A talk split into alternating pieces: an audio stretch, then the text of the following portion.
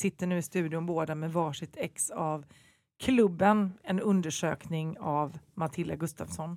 Mm. Är du lika knockad som jag är? Ja, Ja. verkligen. Jag slukade den i helgen och eh, gjorde allt vad jag kunde för att slippa göra annat. Eh, vi ska återkomma till det sen. Städning, hushållsarbete, socialisera för att kunna liksom försjunka denna. Du prioriterar helt enkelt. Ja, Ja. så kan man uttrycka det. Men det är lite kul med Matilda Gustafsson och egentligen är jag väldigt emot sånt här. Att man, det är lite som när någon har dött och man ska säga jag träffade henne en gång och därför ska jag skriva. Eller att det blir liksom man, att, att det är så många som eh, Vill ha en del av kakan. Exakt, men, men jag kan inte låta bli att ändå säga det här att hon gjorde sin praktik på Sydsvenskans dåvarande feature-redaktion. Ett omöjligt ord för att ingen förstår vad det egentligen är. Men vi, gjorde vi söndagsbilagan gjorde helt enkelt. söndagsbilagan och Mm. det var där hon hamnade på sin praktik. Mitt emot dig och mig Ja. satt hon då. Och eh, när hon valsade in där på redaktionen med sin skarpa penna. och- Valsade och valsade. Nej, hon, hon Ja. klev in. Men, Ja. men hon valsade inte, men hon klev in. Men Mm. eh, redan då förstod man ju att det här, den, här, den här hjärnan och den här pennan kommer gå långt. Det, det är härligt. Eh, och här sitter vi. Här sitter vi. Vi blev kvar. Och där hon, är hon. hon for till huvudstaden. Ja. Mm. Men, men eh, det som jag tycker är så... ehm, jag blir nästan lite gråtfärdig när jag tänker på det. Eh, och det är en mening i den här boken som också sammanfattar eh, lite min bild av liksom, reporten Matilda Gustafsson som, som också är den som gör den här undersökningen. Som, som, som är den som, som sitter i den här glasburen på DN pratar med alla de här kvinnorna under några veckor eh, hösten 2017. Eh, och sen kommer den här publiceringen som får sådana enorma efterverkningar. Om de 18 kvinnorna som vittnar mot kulturprofilen. Precis. Ja. Och det är ju så att, eh, jag ska slå upp sidan 144 i boken. Um, när Svenska Akademin sex månader senare faller samman kommer en utländsk manlig tv-journalist att uttrycka genuin förvåning över att jag verkar så shy. Han säger att grävande reportrar brukar vara mer macho, you know the strong type. Och han förstår inte att det var poängen. Hans utmålade journalist hade aldrig kunnat genomföra ett liknande avslöjande. Och jag tycker att det är så underbart att hon skriver ut det här i boken Mm. eh, och ger upprättelse åt alla de eh, journalister och reportrar som inte är den här eh, en traditionella eh, murven eh, som är så tvärsäker i sitt sätt och stövlar fram. Det här är, precis som hon skriver, ett arbete, eh, systematiskt arbete men det kräver att man lyssnar mer än att man själv pratar. Mm. En, intressant med det är, nej men det är ju liksom en, en absolut helt annan metod. Så. Men sen skriver hon skriver ju ganska mycket i boken om just sin metod och sitt Mm. arbete och hur hon själv så här eh, påverkas och eh, hur hon funderar så där under processens gång. Eh, men i det är det ändå ganska mycket macho. Det är så här, jag sov inte på natten, jag, jag stod på balkongen och rökte. Har du tänkt på det?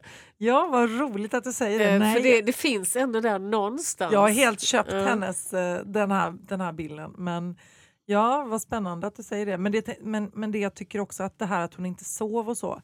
Där visar hon ju också på så här, den tvivlan, alltså tvivlet som behöver finnas i alla undersökningar av den här kalibern. Ja. För att man ska kunna komma hela vägen så måste man också ställa de kritiska frågorna till sig själv. Men också till dem man intervjuar och som är vittnen. Eh, och, och det skriver hon också tidigt i boken att hon visste att hon skulle behöva bli förhörsledare. Mm. måste, om någon säger att de har flugit någonstans då måste hon få se det. Eh, att den flyg, flygbiljetten har inhandlats eller, liksom, eller gärna boardingpasset. Liksom, att, att hon, att hon eh, måste hela tiden vederlägga uppgifter. Ja. För att hon kan inte bara ta emot en berättelse så som metoo ganska mycket funkade att väldigt många kvinnor skrev i olika flöden på sociala medier sin version. Mm. Men de fick aldrig några motfrågor. Eh, Det var nästan egentligen inte tillåtet med Nej. motfrågor. Ju. och det är klart att i de sammanhangen, är, man får se det som två parallella spår. Det som hände i... Eh, Gudrun Schyman tycker jag sa det väldigt bra när jag intervjuade henne i en debatt ett år efter metoo Mm. eh, som handlade just om efterverkningarna och så. Då sa hon så här att eh, hon blev liksom arg för att det var många frågeställningar som jag hade som handlade liksom om själva pressetiken och hur, hur media hade hanterat det. För, för henne var det ju den här enorma kraften i sociala medier där inte någon journalistik var inblandad. Mm. Och det är ju så att när man pratar om detta så flyter världarna ihop. Men det är Matilda Gustafsson, när, när man ägnar sig åt en journalistisk undersökning Mm. eh, då måste man ju ställa de kritiska följdfrågorna. Ehm, och det gör hon ju också i boken. Hon, hon, hon är ju väldigt transparent med just tvivlet och, och, och så. Och det är också det som gör att, eh, att publiceringen blir så stark och kraftfull. Mm. För att så mycket går att belägga. Men om man, om man är så här... Eh, jag har ju en sån eh, fäbless för, jag vill säga, för journalistfilmer till exempel. Eh, och eh, när man överhuvudtaget, eh, sådär, journalister i eh, fiktionen kanske. Men, men, men eh, också, också läsa då liksom om verkliga nej men sådär, metoder och så. Nej men det är ju för att man är intresserad av sitt jobb såklart. Eh, men jag tr tror att det kan finnas något allmänt eh, intressant i det här och, och just följa hur man, eh, hur man går tillväga. Men hon, hon är också väldigt transparent också på... Alltså hon lämnar ju också ut sig själv i det att hon...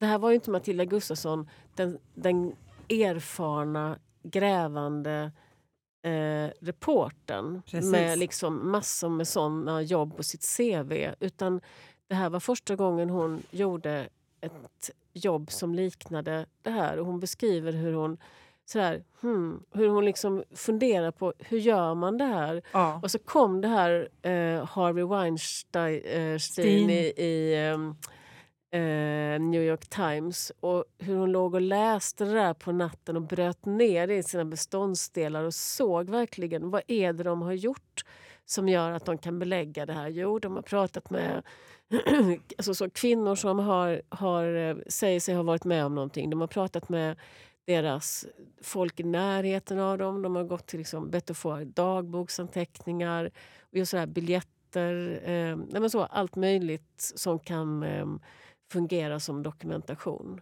Och så, så härmar hon liksom det. Eh, och det var ju så himla smart gjort. Och liksom Otroligt. applicerade det på de förhållandena som var i hennes jobb. En annan sak som, som hon också härmade, eller så som hon, så, en metod som hon använde, som hon Ja, inspirerades det av, inspirerades av, inte härmade ska vi säga, var också det här, det här omslaget. Eh, och då när när hon skulle göra... När, Omslaget på DN Kultur? ja, eller? när omslaget skulle göras så, eh, så, så tänkte hon väldigt mycket på hur det skulle bli. Ehm, och det, då handlade det ju inte om Harvey Weinstein utan om omslaget på New York Magazine eh, när, eh, med de här eh, eh, Bill Cosbys, de som hade blivit utsatta för- för Bill Cosby. ja. Ehm, eh, och eh, hon, ville, hon ville liksom att, det står så himla bra hur hon ville att varje vittnesmål och särskilt de anonyma skulle få tyngden av en kropp. Det vill säga alla skulle bli fotograferade även om de var anonyma. Och det är ju en av de svåraste journalistiska genrerna. Det har jag ju varit med om många gånger. Man har gjort en intervju, personen i fråga vill vara anonym eller också så väljer tidningens ansvariga utgivare att anonymisera. Mm. Och eh, så, så, så kommer man alltid till den frågan, hur fan ska vi bildsätta det här? Liksom? Ja. Eh, det kan man göra på massa olika sätt. Eh, ett ganska vanligt sätt är ju att personen i fråga vänder ryggen mot kameran till exempel. Här använder man ju eh, typ luvtröjor och annat. Liksom. Mm.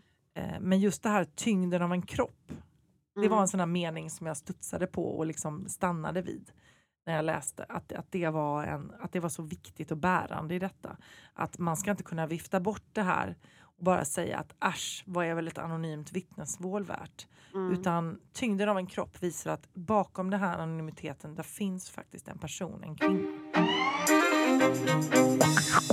Som reporter har jag också suttit i um, um, sådana här intervjuer där jag har intervjuat kvinnor som då anklagar någon för sexuella övergrepp. Och eh, det var ett speciellt fall där jag och en kollega eh, gjorde ett reportage om en lärare som också blev dömd för eh, eh sexuella övergrepp. Eh, men kvinnor vittnade då om att de enligt egen utsago har blivit utsatta i flera decennier. Ja. Och det är ju precis det som händer i den här, även om det här har en helt annan magnitud såklart, det som Matilda Gustafsson har Ja, gjort. men det är absolut Men- parallell. Ja, men när jag, satt, när jag satt och skulle skriva om den här läraren och de här kvinnorna eh, berättade, det var ju också så att jag det är jätteintressant hur Matilda Gustafsson beskriver hur hon la det här liksom sociala nätet, hur det började växa fram. För det är ju också så att när man jobbar med anonymt källskydd, det framkommer ju också här i boken, kvinnorna vet ju inte vilka de andra är. Mm. De som är anonyma är också anonyma inför varandra. Ehm, det vill säga, det, det är ju inte då vad Katarina Frostenson för fram i sin bok K, utan hon tror ju att det är en komplott där de har gått samman. Mm. Men som Matilda Gustafsson beskriver så känner de inte varandra. Och så var det likadant när jag och min kollega Görel Svan gjorde det här reportaget. Då handlar det om att vi eh, men man, man bygger pussel med hjälp av olika liksom, skolkataloger och man, man, man förhör sig varje gång om vet du någon annan som kunde ha haft honom som lärare och gått i den klassen och så får man ta på något nytt namn och sådär. Mm. Eh, och då fanns det situationer när jag liksom ringde upp någon som eh, sa sig ha blivit utsatt. Eh, och det här att ställa den första frågan. Och precis det som Matilda Gustafsson beskriver, att sitta och liksom få ett namn man ska ringa, man blir tipsad. Och så ska man säga, hur ska man börja det samtalet? Eh, det, det är liksom något av det absolut svåraste jag någonsin har gjort som journalist. Mm. Eh, och sen handlar det också om hur de samtalen fortlöper och vem man blir i de samtalen. Och det är just den här dubbla stolen. Man ska lyssna, man vill, man vill att personen känner eh, att de kan prata öppet. Eh, men också så behöver man ju då den här nödvändiga dokumentationen för att kunna använda det journalistiskt. Och det är en väldigt svår dubbelroll. Liksom. Det är en kombination av liksom det traditionella så gräv, då, om man säger så, macho-gräv och, och att man lägger på det här, ehm, ja, men det här andra då som hon beskriver, som vi pratade om innan. Ja. Man måste vara båda de människorna samtidigt. Och en sak som jag blev väldigt berörd av i boken och som jag också känner igen mig i när jag har gjort reportage då om liknande ämnen. ehm, det är just det här att eh, när det väl är publicerat då finns, det näst, då finns det som en slags allmän bild och så tyckte jag det var också under hela metoo och det här att när saker är ute och det är publicerat så förväntar man sig att den som står för själva anklagelsen som, som beskriver sig ha blivit utsatt, att den ska känna en lättnad, nu är det ute. Ja. Men det är ju i många fall tvärtom. Det här blir ju, en, det blir ju för många en väldigt tuff publicering. Och det berättar då den som kallas Kristin för i klubben. Eh, hon beskriver så här när hon läser publiceringen. Den eftermiddagen sitter jag vid köksbordet i min lägenhet. Jag läser hela artikeln om oss 18 kvinnor och jag kommer aldrig glömma den stunden. För av allt som hänt är det nog det värsta. Jag klarar inte av mer än hälften innan jag slutar. Sitter och skakar en stund. Sen går jag ut med min hund och vi vandrar runt planlöst. Den händelsen som är ett av mina största trauman och som har präglat flera år av mitt liv, inte ens den är unik. Den har upprepats. Jag är en av många. Jag ingår i en lång och anonym rad av offer och någonting i den insikten är så brutal. Det var verkligen något som grep mig. Ja. Hur det kändes att liksom att det som man, ja, för, för, också ett trauma är ju någonting man bär med sig som en livsberättelse. Det här, det här har jag varit med om. Ja, men det är otroligt tungt för att alltså, parallellt med att det då har att själva den här grejen har varit sån här, eh, ett skvaller i en begränsad del av kulturvärlden, får man ju säga, kultur och medievärlden under då många, många år eh, om kulturprofilen och hans beteende. Eh, så är det ju många av de som då säger sig ha blivit utsatta, de ingår ju inte i, de, i, de, eh, i de gängen. Så eh, alltid. Eh, och då eh, är det ju liksom... Det är klart att, det, att eh, då har man... Om man då inte har pratat med någon om det så är, har man ju varit helt ensam om det. Och det är ju det som händer då när den här artikeln publiceras och när Sara Danius senare har det här mötet Mm. där också Katarina Frostenson inte är välkommen. När, Ja, när akademin träffas första gången efter publiceringen. Då är väl inte ja, Katarina Frostenson med om jag minns saken rätt. Så tror jag. Ja. Då är det ju flera akademiledamöter som beskriver att de har nära anhöriga som har blivit utsatta. Ja. Och det är ju det också som Sara Danius beskriver sen på presskonferensen. Mm. Eh, oönskad intimitet eh, är det ordet hon använder väl. Akademiledamöter, akademi, ja, men så, hustrur, barn, eh, döttrar, anställda, allt möjligt. Ja, så. Och det, det är ju också intressant för det betyder ju att de har inte sinsemellan pratat om detta i akademin innan. Det har ju aldrig kommit upp på bordet. Och en som beskriver det så väl är ju Sara Stridsberg. Eller det beskriver också vad, hur tystnadskulturen kan, kan fungera på ett individuellt plan. Eh, för att hon har ju själv då, berättar hon, fått sexuella kommentarer som hon upplevt som olustiga. Och, så, och det hon har gjort från då eh, Ja. Jean-Claude Arnault. Och det hon har gjort är att hon har tagit upp frågan med personalen på Svenska Akademins kansli. Och så står det i boken att hon fick till en lösning som innebar att hon inte skulle behöva sitta bredvid Arnault på middagar. Och så, så, så är det ett Ja, men citat. vad bra, då är vi Ja, med det och så är det ett citat. Ja. Jag sa att jag inte tyckte att någon kvinna skulle behöva göra det. På kansliet sa de att de förstod. De konstaterade att det här problemet hade funnits i decennier. Men jag nämnde aldrig frågan i sammanträdesrummet. Och jag sa att det jag berättat inte fick komma till Katarina Frostensons kännedom. Jag ville inte göra henne generad och utsätta henne för obehag. Jag löste problemet på egen hand och så hade många av oss gjort. Det blev en väldigt tydlig bild av det som metoo nu kastade sitt ljus över. Apropå det du precis sa, det här med att det har varit olika schatteringar, olika kvinnor, men ryktet har ändå gått under Mm. många år. Men vet du vad det är som hon, hon gjorde där, Stridsberg? Det är ju liksom så hardcore-versionen av det där som Marie Göransson kallar för det kvinnliga kvittret. Att liksom en kvinna håller på så här och navigerar och bäddar och försöker vara smidig. Ehm, Mm. Det är ju liksom, det är verkligen så här yttersta... Yt, alltså det är ytterligheten av det.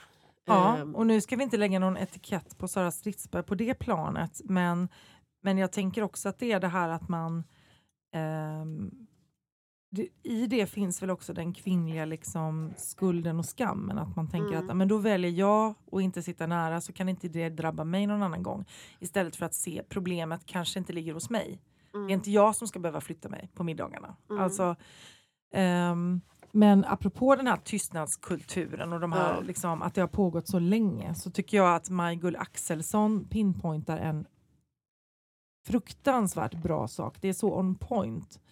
Eh, apropå det här med hur kunde det pågått i decennier, alla visste. Det var ju precis det man sa om Harvey Weinstein också till exempel. Mm. Och Bill Crosby.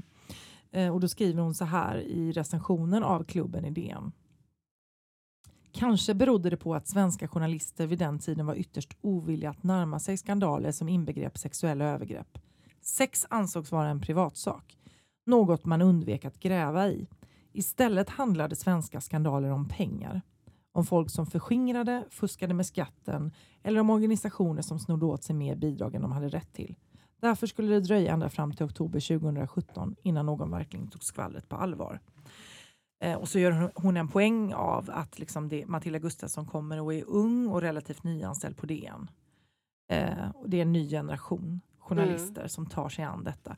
Och det är intressant just med den här när man tittar på så här, gräv har ju varit väldigt mycket just follow the money. Mm. För att det är tydligt, man kan följa det i dokument eh, och det är liksom, ja, det är svart eller vitt. Mm. Medan det här är inte svart eller vitt. Och, och just den här meningen att, att allt som hade med sex att göra ansågs vara en privatsak. Det är ju... ehm, ja, det, det ringar in det här så jäkla bra. För det tror jag gäller alla såna här ehm, ehm, liknande. Men det förklarar ju också liksom den svajighet som har varit i, liksom, hos tidningar och liksom andra medier, eh, andra traditionella medier eh, i metoo-rapporteringen. Att det är, att det, alltså, att det är lite ovant, de här eh, Mm. sakerna som handlar om verkligen så här, det är in på bara skinnet på människor, verkliga människor. som Det är inte någonting som någon har gjort eh, kanske alltid liksom, så här, suttit på sitt kontor och fifflat. Alltså så här. Hen har använt våra skattepengar till... Punkt, punkt, punkt. Ja, nej men det är inte ett sånt. Utan det är eh, så in på skinnet och det är så här, sex inblandat. Men att det egentligen handlar ju väldigt mycket alltså det handlar om makt. Eh, men att det blir så eh, svårt svårt att hantera. Och, och, liksom, och det, det, det, tror jag har gjort att det har blivit såna här överträdelser och, mm. och fäll, alltså sådär, tidningar och, och tv så har blivit eh, kritiserade och, och, i vissa fall fällda för publiceringar för att man inte riktigt har vetat hur man ska, hur ska man rapportera om sånt här. Exakt, och det är ju fruktansvärt svårt. Mm. Um, och jag menar, det krävdes den här grundligheten som Matilda Gustafsson gjorde för att kunna liksom nå fram till en publicering. Det räckte inte med att ha två, tre stycken utan det var ju faktiskt 18 eh, kvinnor som, eh, som gemensamt anklagade Arnault i den första publiceringen. Det var faktiskt häpnadsväckande att... Eh, alltså det är nästan som att inte tro att det är sant, men man måste ju tro att det är sant. Att de samma morgon som var den dagen som de skulle publicera artikeln i DN kom på att oj, det är 18 kvinnor och de är visst 18 i akademin också. Eller hur? Det är helt crazy. För det, det, det har jag hela tiden sett som en sån... Mm. Att det var så... Att det också var uttänkt. Det var en poäng. Att, mm. ja, men att det var en poäng, att det var, liksom, att, att det var en bra effekt så att säga av det av det jobbet. Men där får jag också känslan av att det har svajat mycket av och till. Det har varit liksom eh, kvinnor som har varit väldigt osäkra kring sin medverkan och därför har de väl inte haft 18 fast utan det har varit liksom 13, 15, 19, ja, ja. 17. Alltså, så därför har de kanske inte, det har väl inte så många gånger haft den ingressen klar med Nej. antalet och det är först när den ingressen finns det vill säga nära publicering. Så uppstod den magin ja, precis på slutet. Aderton. Jo, det där som du sa förut med hur de tänkte med omslaget. Eh, mm. Att det skulle vara 18 stycken kroppar. Eh, för att man skulle känna tyngden och för att det inte skulle gå att vifta bort även om det var liksom eh, eh om vissa av vittnesmålen var anonyma. Eh, sanningen är ju att det finns ju ändå de som, som viftar bort det här. Ja. Eh, och det tycker jag också är sån väldigt... Alltså det, har man ju, det har man ju märkt de två senaste åren såklart i all, efterspelet som har varit kring alla turer kring akademin. Att det finns ju de som, och när man läser Katarina Frostensons K, att det, mm. eh, det finns ju de som hävdar att det här är inte, det här har liksom inte någon, det finns ingen sanningshalt i detta. Men, Vad är det hon kallar kvinnorna? Megäror? Megäror. Eh, ja, nej men det, det finns mycket och det är, det är liksom nästan ett helt av, annat avsnitt eller ett helt eget avsnitt. Jag kan bara eh, berätta vad en ja. megara är i den grekiska mytologin. Snälla gör det. Megara, den avundsamma och fientliga, bodde tillsammans med sina två systrar i underjorden och sådde tvedräkt och vrede bland människorna så att de begick brottsliga gärningar. Megara förföljde dem sedan i outsläcklig hämndlystnad. Hon avbildas ofta med vilt spretande hår och ormar omslingrande kring armarna. I överförd bemärkelse betecknar Megara en argsint och grälsjuk, ofta något till åren kommen kvinna. Mm. Källa Wikipedia. Nu kan ja. du fortsätta. Um, det är ett roligt ord. Det är ett roligt ja. ord. Uh, och uh, Ja, det var väl bra att det kom till användning. Det var bara ett tråkigt, tråkigt sammanhang kanske. Japp. Uh, men alltså, en som har varit väldigt kritisk då till DNs publicering och till Matildas Matilda Gustafssons arbete är ju Horace Engdahl. Ja.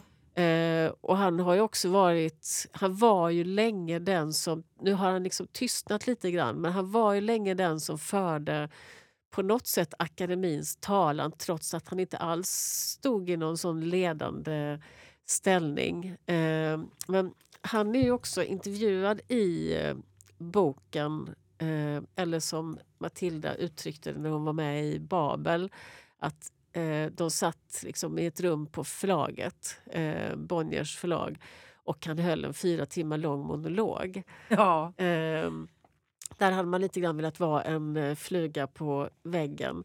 Men, men eh, Frostenson skriver i sin bok att det här är liksom påhittat, det är en konspiration. Mm. Eh, Horace Engdahl eh, säger så här i klubben. Eh, nej, eh, så här säger han till Matilda Gustafsson. Nej, nej, jag tror inte att Katarina har några onda känslor mot dig personligen. Hon menar att du har blivit förd bakom ljuset. Du blev använd helt enkelt av en mängd kvinnor som länge har velat skada Jean-Claude och därigenom störta Katarina från poettronen. Just det. Eh, och eh, hon, hon intervjuar också här eh, Stig Larsson som ju också är inne i... Eh, han är ju också en i det här eh, som då går under benämningen krisgänget. Ja. Eh, som, eh, där Anders Olsson som eh, var ständig sek- sekreterare också var med. Eh, en var ju- krets kring, ja. kring ett... eh, ett ehm, Och det här var ju på 80-talet, långt innan Anders Olsson och Horace Engdahl var med i Svenska Akademin.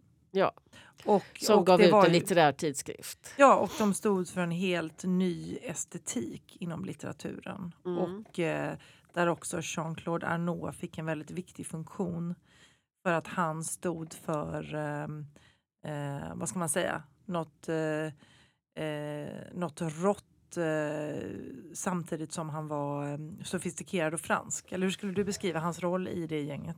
Ja, kanske, men också lite så som han senare eh, verkar ha haft någon roll till, alltså, vad gäller akademin. Att är lite allmän festfixare också. Ja, precis. När han dök upp så var det eh, så blev det roligt.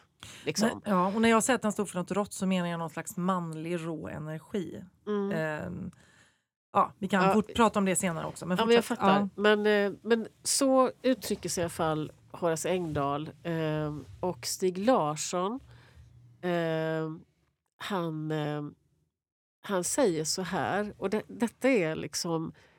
Alltså underhållningsvärdet på det här citatet går, det är liksom... Det är högt, tycker jag.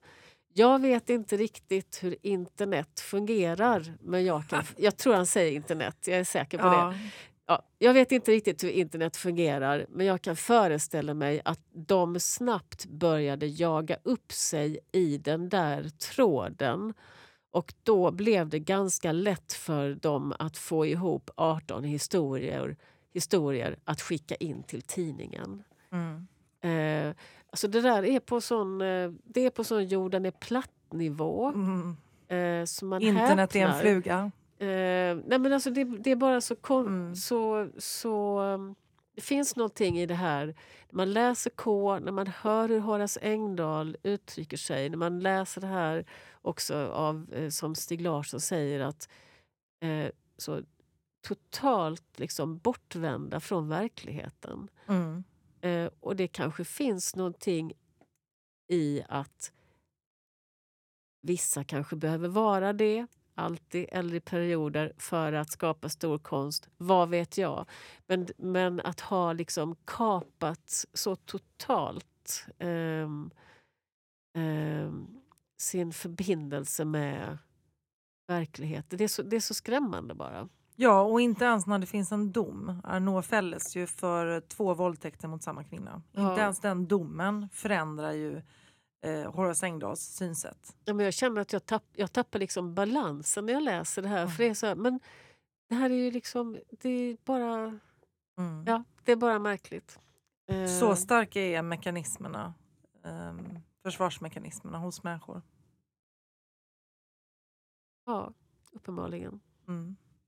Men eh, apropå det här med ehm, eh, konspirationsteorierna och den här kretsen kring, kring Jean-Claude Arnault som också har skyddat honom, som också har använt det här. eh, Alltså, det var ju en intervju i DN, det var väl något eller ett par år tidigare som Horace Engdahl beskrev honom som en livsstilsförebild, var det inte så? Ja, Det ordet. vivör, det kommer därifrån Ja, vi va? förekom, ja, jag vet inte om det kommer därifrån För sen har vi det här vivörleverna som det har varit Det omtalat. kanske sa- är två olika. Ja, som han sa i radion. Men, men ehm, där, där eh, Arnaud som sagt har stått för någon, den här liksom, en sexuell manlig energi Mm. som de andra har kunnat hämta näring ur.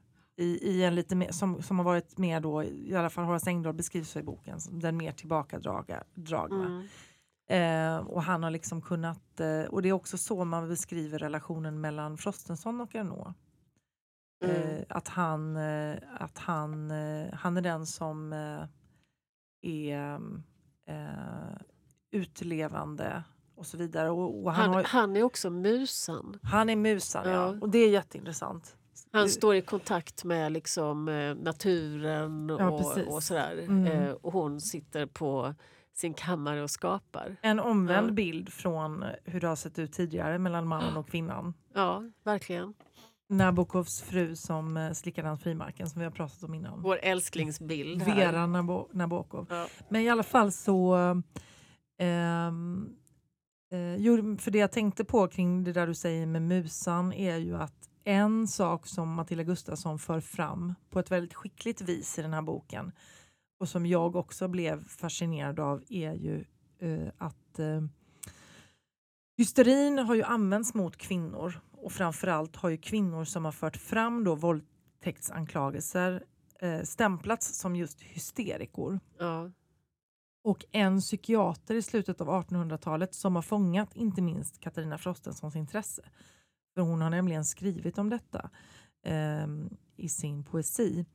Eh, är en psykiater som heter Jean Martin eh, Chacrot, tror jag hette. I alla fall så... Jag kan tyvärr inte hjälpa dig. Men han ledde då ett forskningsprojekt som gick ut på att kvinnor som var psykiskt avvikande, sexuellt utlevande eller väldigt inbundna eh, befästes med den här etiketten eh, hysterika. Och det är något som Karin Johannesson har skrivit om Mm. eh, sina böcker. Och eh, då hade de någon speciell tisdagsklubb typ när eh, en del av de här kvinnorna fick spela upp hysterins olika symptom inför publik. Det finns också då eh, I den här forskningen? Så. Ja, den, de hade en sån typ tisdagsklubb Ja. eller så, där, de skulle få, där de fick göra detta.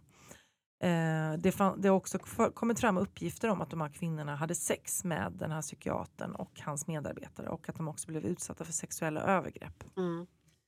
Ehm, ja, men det, det, det finns någonting otroligt intressant. Och eh, eh, det som, det, det som ehm, ehm, Matilda Gustafsson för fram sent i boken när hon just skriver om eh, Jean-Claude, Arnault som en musa så skriver hon när Arnault beskrivs så så påminner han om bilden av de galna citattecken eller sköra citattecken kvinnor som lockade konstnärer till Charcots tisdagsföreläsningar. Han är den som står närmare naturen och begären. Hon är den disciplinerade konstnären som förmår kanalisera kaoset. Och inför den dynamiken slås jag av friheten som i vår tid erbjuds en manlig hysterika. Jag tycker det är så... Alltså hon för fram det på ett så otroligt övertygande och, intressant sätt. Mm. Det var någonting som jag också blev sådär förundrad och fascinerad av. Teorin kring hysterin och vilken kraft den har. Ja, men verkligen. Men det, det är också en styrka i boken hur, eh, hur, det också, hur det verkligen också är ett litterärt verk. Eh, det, det, är inte, det är inte bara sådär här, här har ni hela granskningen utan det är, det är hon, har verkligen så, hon har verkligen skrivit en bok eh, som är imponerande. Liksom. Ja, och hon skriver också någonting väldigt eh, intressant när hon går in och betraktar Jean-Claude Arnauds Instagram. Där han har lagt upp någon eh, BDSM eh, bild eller någon Ja. bild och skrivit någonting så här och, och, och liksom, där hon också skriver om att hans persona som han har skapat kring sig själv blir också ett skydd. För Mm. att när man ska föra fram den, de här anklagelserna mot honom så kan man välja att se det som ett uttryck för moralism. Han står ju för något annat, något liksom spännande, intressant, eh, där kanske vissa gränser upplöses men, men eh, eh, där de som påstår att han har begått brott då gör det i någon slags moralistisk anda. Ja. Eller att de, har, eh, att de anser sig vara liksom, inte fått en tänkt fördel. Mm, Typ. mm, Så. mm. Mm. En eh, sista sak med boken eh, som jag gärna vill lyfta fram är ju ehm, att jag tror att det är första gången man i den här boken får läsa talet som Sara Stridsberg höll. In i akademin. Eh, sammankomsten torsdagen den 12 april. Vilket ju då är samma dag som... Var är vi då? 2018? Ja, Ja. och det är ju Sara Danius, det var ju nämligen på min födelsedag vet jag den 13 april som den stora knytblus-manifestationen ägde rum på Ja. sociala medier. Så detta är ju den, det sammankomsten när Sara Danius eh, avgår Ja. eh, som ständig sekreterare. Och ehm, ja, det är, ehm, det är ett väldigt vackert tal. Jag tycker man, man, ska, man ska köpa boken och så kan man läsa talet. Vi kan sitta och läsa upp det här. Men, men det är, hon står upp för, ehm, eh, för Sara Danius och för eh, rättssamhället och för vad som är liksom moraliskt riktigt och anständigt och värdigt att göra av en institution som akademin. På Ja. ett väldigt fint sätt i det här talet. Jag håller med. Jo, det på söndag är det ju första advent. Just det. Ja, och eh, då inför jul eh, så är det... Jag, jag har särskilt en, jag har egentligen flera personer i mina olika sociala medier-flöden som är väldigt ihärdiga, så här, håller på i väldigt god tid börja fixa grejer inför jul. Eh, och fixa grejer är, handlar ofta om att städa hemmet. Eh, Och det detta ska är någonting vara... de eh, berättar om på sociala medier antar jag då. Ja, men eh, och det, det där eh, äter lite i mig. För att jag själv har inte det där i mig att jag ska göra något särskilt med mitt hem inför någon särskild, så här, nu är det jul eller nu är det sommar. Alltså det där finns inte utan jag kan mer se att nu, nu är det dags att torka ur köksskåpen. Det kan jag se någon gång plötsligt när som helst men det har inte med att göra att det skulle vara jul att det då skulle vara trevligt att ha ett osnafsigt köksskåp. liksom. Vintern är ju en välsignelse på så vis att man inte ser skiten. det är så mörkt hela tiden. Man tänder lite stearinljus och så ser man inte skiten i hörnen. Så kan man säga. Eh, men jag, jag liksom, eh, kom att tänka på det här, eller, eller, eller tänkte på detta när jag hade läst eh, eh, Malin Havinds bok Satans skit, en bok om smuts. Denna Malin Havin som heter Att välja vrede på Instagram och som använder svordomar i alla sina böcker. Ja, Eller de Eh. hon hittills har skrivit. eh, Fortsätt. Och hon, har, hon har tidigare skrivit om att gräla och Mm, om mat. barn och mat. Va? Nej, en bok om barn och en bok om mat. Ja, Mm. och en bok om gräl. Precis. Ja, och nu kommer då detta om smuts. Eh, och hon skriver både om eh, alltså kroppen, den kroppsliga smutsen Mm. eh, och smutsen i hemmet. Och städningen och vad den gör med oss i våra relationer. Ja, Mm. verkligen. Eh, och eh, men jag tyckte det, var, den var inspirerande. Inte så att jag har börjat städa något särskilt men alltså inspirerande sån tankebok. Det är inte en sån handbok som Marie Kondo till exempel. Nej, utan verkligen inte. Eh, men den var inspirerande för att hon, hon hämtar så himla mycket stoff och tankar från både sådär olika akademiska håll men också skönlitterära. Mm. Eh, sådär, citera Bodil Malmsten, bara en sån sak. Det gör, räcker ju för att jag ska sådär, Jag vet ju att du har haft något. en Bodil Malmsten-period också. Ja, Och själv har jag, ju, har jag ju flera gånger i den här podden pratat om eh, Maj-trilogin och städning. Och den vet jag hon skriver mycket den om är också i den väldigt här boken. närvarande i den här. Ja. Men det är ju också för att eh, ehm, om jag bara får anlägga ett litet perspektiv, smita in med en grej här så är det ju eh, så är det ju hemmafriidealet som skapar just den här bilden av att man måste städa inför jul och vissa årstider. Det är ju verkligen Mm. det här husmodersidealet och de här magasinen som kvinnorna läste på den tiden. Det är lite kul för att jag gjorde en intervju med sociolog och professor emerita Boel Berner. Mm. Och jag gjorde det förra året när jag just skrev en artikelserie om städning. Och det som var så kul var att hennes bok har använts, alltså Kristina Sandberg har berättat hur hon har använt hennes forskning Mm. i böckerna om maj. Och det är den här Boel Berner berättade om som även Malin Havind för fram. Hon har säkert henne bland notförteckningen där bak. Att ehm, de här kvinnorna och husfruarna de skulle ju städa undan hemmet innan mannen kom hem. Ja. Så att han skulle ju aldrig behöva liksom befatta sig med att städningen ägde rum. Så att det inte Mm. skulle komma en jobbig dammsugare eller ja. sopkvast precis Mm. framför honom. Och... Varje dag i ett oordentligt hem är en pinne utför på den stege som leder ner från lyckans himmel, står det varnande i en handbok för husmödrar från 1875. ja, Ja, jag, jag, alltså jag, har skrivit, jag har skrivit en krönika om detta som kommer lite senare i veckan och eh, bilden som jag plockade ut i vårt eh, så himla fina arkiv, en massa gamla bilder var just en, eh, det sitter en man i en eh, fåtölj och läser kvällstidningen och han ly- lyfter lite på fötterna för att eh, kvinnan ska komma åt med dammsugaren. den har vi använt minst två gånger innan i vår blogg och podd. Men jag tänkte att den, var, den är så bra så den får gå ett varv till. Ja, men det här måste jag fråga dig. Eh, har du någon gång blankat diskbänken? Det kommer också från typ maj va? Ja. Eh, nej, jag vet inte vad det innebär och hur man gör det. Jag började googla på det. Eh, det, är- ja, men det är sådär ättika, vinäger, hmm, någonting. För att, för att eh, liksom, om man tvättar och tvättar och tvättar diskbänken och blir fett och fett och fett eh, till slut så får man inte riktigt upp det där skimret som man kanske vill ha. och då är det det här universalmedlet ättika till exempel. Mm. Det är säkert också något slipmedel inblandat. Salt, socker, vad vet jag. Eh, jag ska googla vidare på detta för jag blev lite sugen på att testa.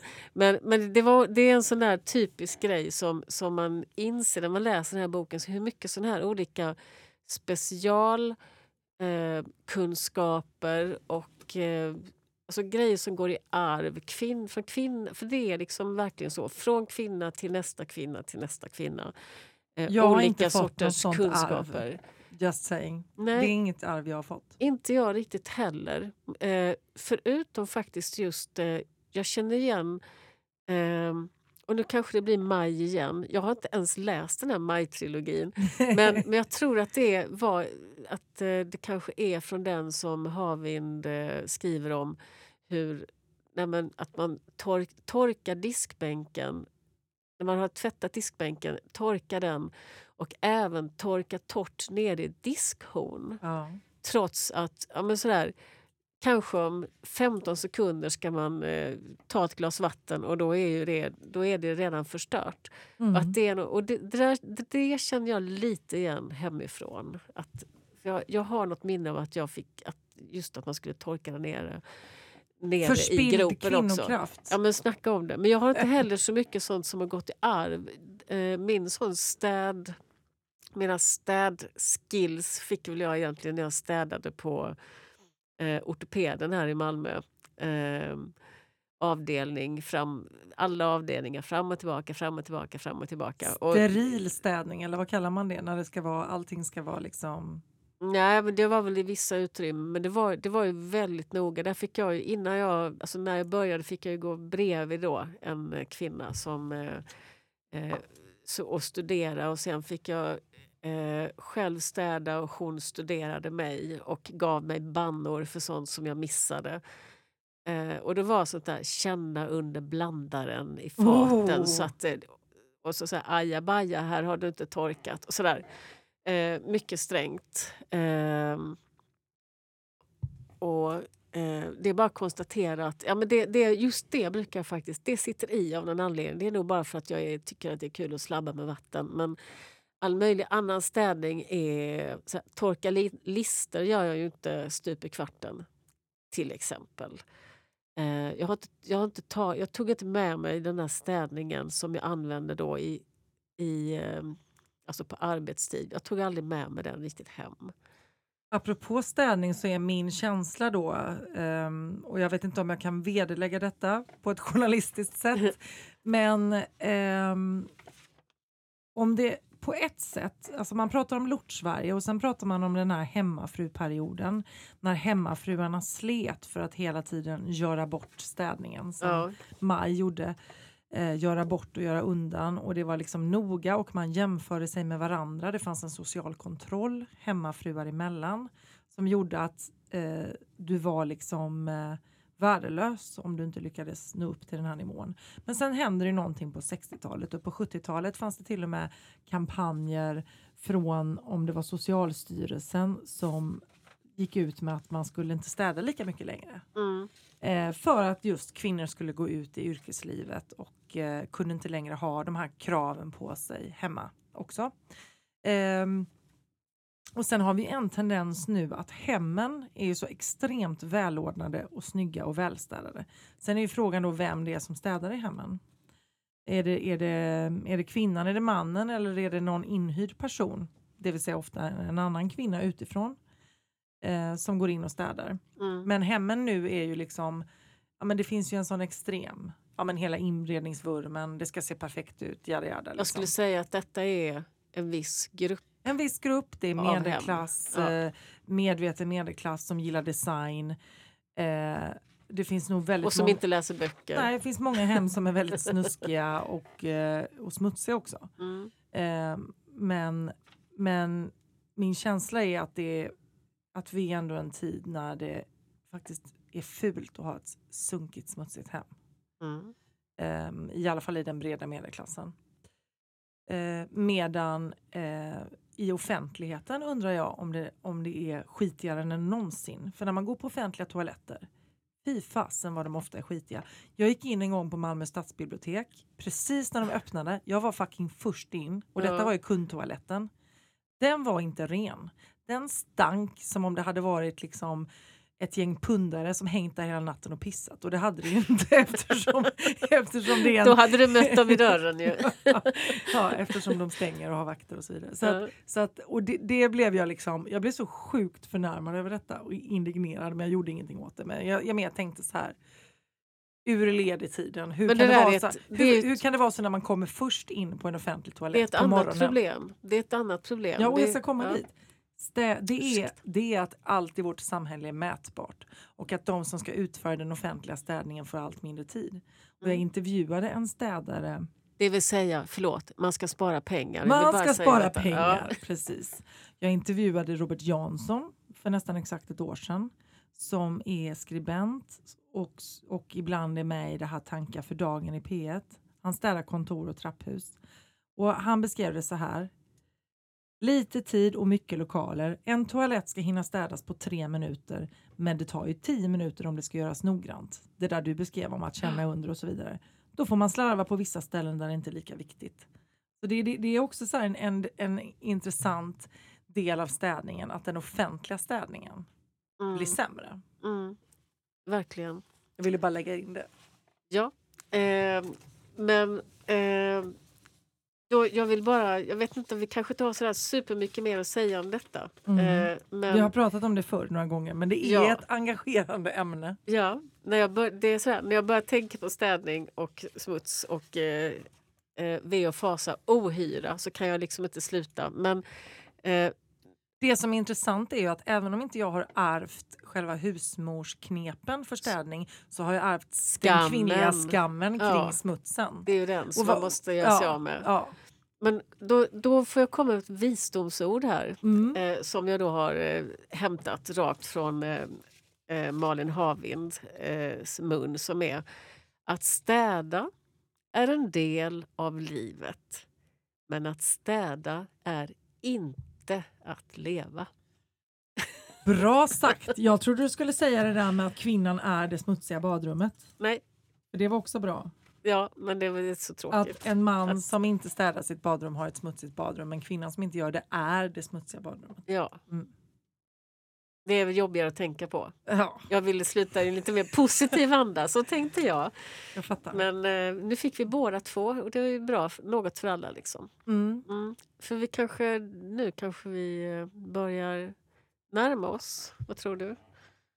Ett slut. Ja. Mm. Vi närmar oss ju eh, ett slut på året. Men apropå det här med advent skulle jag bara säga att det är roligt med barn för att barnen upprätthåller ju det konservativa i ens liv. Alltså så här, traditioner och så blir ju aldrig så viktiga som de är för barn i en viss ålder. Mm. I alla fall de jag lever med.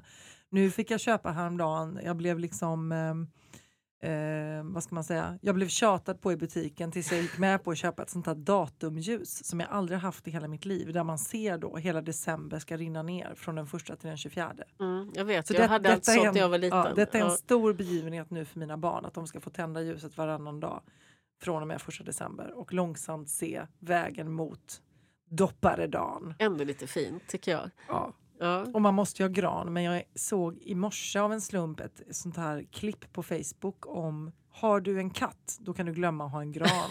Så, och det här har jag inte tänkt en Då har du en tanke på. ursäkt nu. Nu har jag en Ja. kattunge som gillar att, att klättra och leka och så ska man ha en gran. Jo men för mig är det svinviktigt att ha en gran. Alltså granen är, Är typ det? viktigare än julklapparna, än glöggen. Granen är så att jag får tårar i ögonen när jag tänker på den. Herregud. Och att Förlåt. klä granen, det ceremoniella i att öppna upp lådan, Ni skulle se henne nu. Hon sitter här och liksom blanka ögon. skiner. Ja. Det är inte diskbänken som är blank, det är mina ögon. Att hänga upp de här små attiraljerna. Och jag har, numera har jag en sån här tradition. Jag var, jag var på Åhléns häromdagen med, med mitt barn och köpte årets dekorationer. Man ska hela tiden eh, förnya sin eh, grandekorationssamling. Ska man? Nej, det, det ska man inte. Men jag, tycker jag, jag, jag går igång på detta. Ja. Jag får, Eh. ja, ja, det framgår. Jag har köpt Ja. en, en fin ehm, liten sak som vi kan hänga i granen i år. Som är ny för året. Men du vet, du vet det här Kalanka på julafton? Mm. Eh, har du sett den här med Piff och Puff? Har du sett den med Piff och Puff? Ja, Din, din katt kommer att vara Piff och Puff. Nej, min katt kommer vara Pluto som stormar granen så att allt far åt helvete. Kulorna går sönder och barnen gråter Mm. över förspilld gran. Ja. Så är det. Så detta ska jag nu ut och eh, preppa för. Underbart. Tack så mycket för att ni har lyssnat ända hit. Tack ska ni ha. Vi hörs snart igen. Hej då! Hej då!